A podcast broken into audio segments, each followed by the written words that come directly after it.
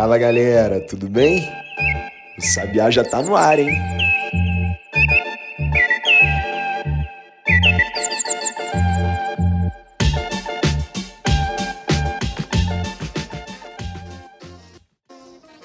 Quatro de maio de 2022, quarta-feira. Eu sou Maurício Ferro e vou falar para você em até 10 minutos os principais destaques do noticiário. Mas antes de começar o episódio de hoje, eu vou deixar um abraço de feliz aniversário para o Ricardo Mack, o China, ouvinte fiel do Sabiá. O aniversário dele foi ontem, terça-feira, junto com o Dia Mundial da Liberdade de Imprensa, olha só, que a gente tanto mencionou nas nossas redes sociais, arroba Correio Sabiá. Você pode seguir a gente por lá e compartilhar o nosso trabalho. E agora sim, vamos à curadoria das principais notícias do dia.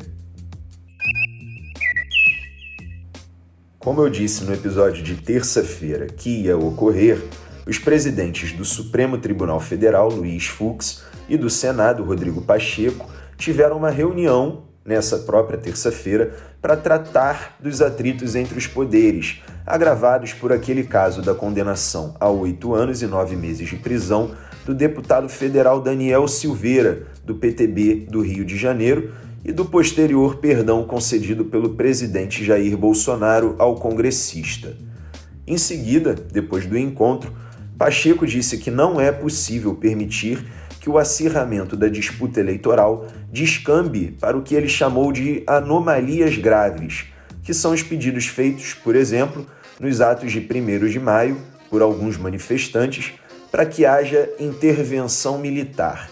Quem também teve reunião nessa terça-feira com o ministro Luiz Fux foi o ministro Paulo Sérgio Nogueira, da Defesa, que afirmou que as Forças Armadas estão comprometidas com a democracia e que os militares atuarão no âmbito da sua competência para garantir que o processo eleitoral transcorra normalmente.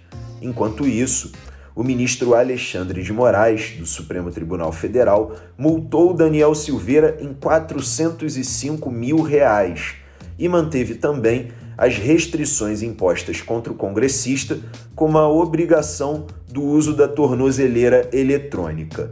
A multa foi determinada por causa do descumprimento de medidas anteriores e, segundo Moraes, ela é aplicável mesmo depois do perdão concedido por Bolsonaro, por não ter relação com o perdão em si, e sim com medidas cautelares estabelecidas anteriormente à condenação. Para garantir o pagamento, o ministro determinou o bloqueio de todas as contas bancárias vinculadas a Silveira, assim como o bloqueio de um quarto dos vencimentos pagos pela Câmara até o cumprimento integral da multa. A Comissão de Constituição e Justiça da Câmara, a CCJ, aprovou nesta terça-feira a criação de um grupo de trabalho para acompanhar denúncias de violência contra o povo indígena Yanomami.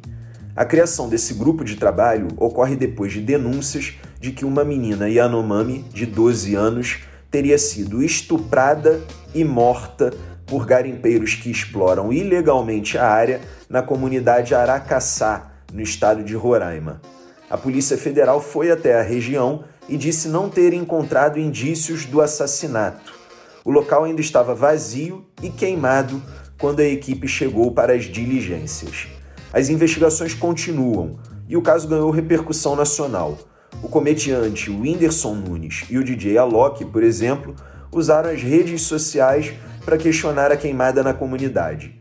Para que você saiba, a terra indígena Yanomami é a maior do país. Tem cerca de 10 milhões de hectares distribuídos nos estados de Roraima, onde fica a maior parte, e Amazonas. São mais de 28 mil indígenas que vivem na região, incluindo os isolados em 371 comunidades. E os destaques de hoje ficam por aqui. A vida da nossa editora de áudio aqui do podcast tá fácil nessa primeira semana de maio. Mas no próximo bloco eu vou dar um pouquinho mais de trabalho para ela. A gente ainda vai fazer um giro pelo resto do noticiário com tudo o que você ainda precisa saber para começar o seu dia muito bem informado. E eu faço antes disso um lembrete Não se esqueça de seguir o Correio Sabiá aqui na sua plataforma preferida de streaming e também nas redes sociais, arroba Correio Sabiá. Você também pode divulgar o nosso trabalho marcando a gente. Sempre tem alguma pessoa que precisa de informação confiável e resumida. E é isso que a gente faz aqui há três anos e meio. E agora sim, vamos para o resto das notícias que você ainda precisa saber. O Comitê de Política Monetária divulga hoje, quarta-feira, o resultado da sua reunião, iniciada ontem, terça, que deve bater o martelo sobre um novo aumento da taxa básica de juros, a Selic. É esperado que a taxa suba dessa vez do atual patamar de 11,75% para 12,75%, portanto, um aumento de um ponto percentual. Da mesma maneira, o órgão equivalente ao Copom nos Estados Unidos também informa nesta quarta-feira sobre a sua decisão de reajuste dos juros do país. Também deve haver uma elevação da taxa por lá nos Estados Unidos, e a expectativa é de que seja de 0,5 ponto percentual, portanto, meio ponto percentual. A gente informou sobre esses dois eventos na agenda da semana do Correio Sabiá, que está disponível no nosso site e é publicada sempre aos domingos, para tentar dar uma maior previsibilidade ao noticiário. E a gente continua com as notícias de economia. O Ibovespa oscilou no pregão dessa terça-feira, mas acabou fechando em baixa, refletindo uma certa cautela dos investidores com a expectativa pelos anúncios das taxas de juros no Brasil e nos Estados Unidos, que, como eu disse, ocorrerá hoje no fim do dia. A queda dessa vez, a terceira consecutiva do índice, foi de apenas 0,1%, aos 106.528 pontos.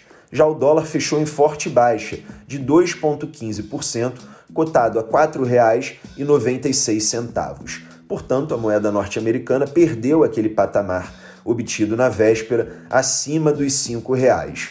Lembrando que eu estou falando esses resultados conforme pedido feito por um ouvinte que entrou em contato com a sugestão para que eu, sempre que possível, desse esses resultados durante o episódio.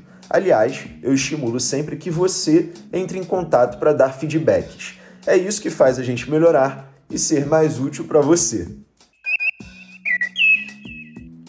E por fim, a Comissão de Controle e Defesa do Consumidor do Senado aprovou um pedido para realização de audiência pública para debater os casos recentes de venda de hambúrguer de picanha e hambúrguer de costela, que na verdade não tem picanha nem costela. Os dois produtos estavam sendo vendidos pelas redes de fast food McDonald's e Burger King, respectivamente, e ganharam destaque nas redes sociais. Eu disse que a vida da nossa editora de áudio estava mais fácil nessa primeira semana de maio, e tá mesmo.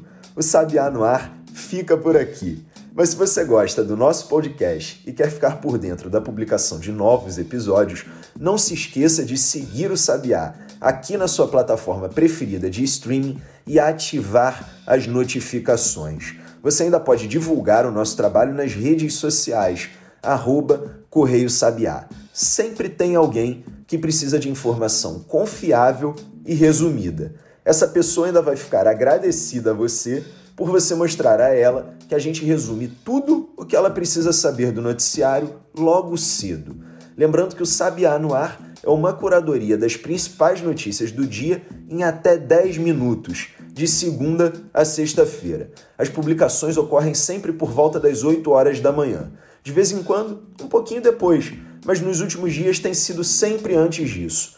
Quem faz o roteiro e a apresentação do podcast sou eu, Maurício Ferro, criador e diretor do Correio Sabiá. A editora do áudio, que anda tendo a vida mais fácil, é a Bia Brito. As trilhas sonoras são de autoria do Rafael Santos e a identidade visual é do João Gabriel Peixoto. Amanhã, quinta-feira, eu volto para resumir de novo as notícias para você. Te espero lá.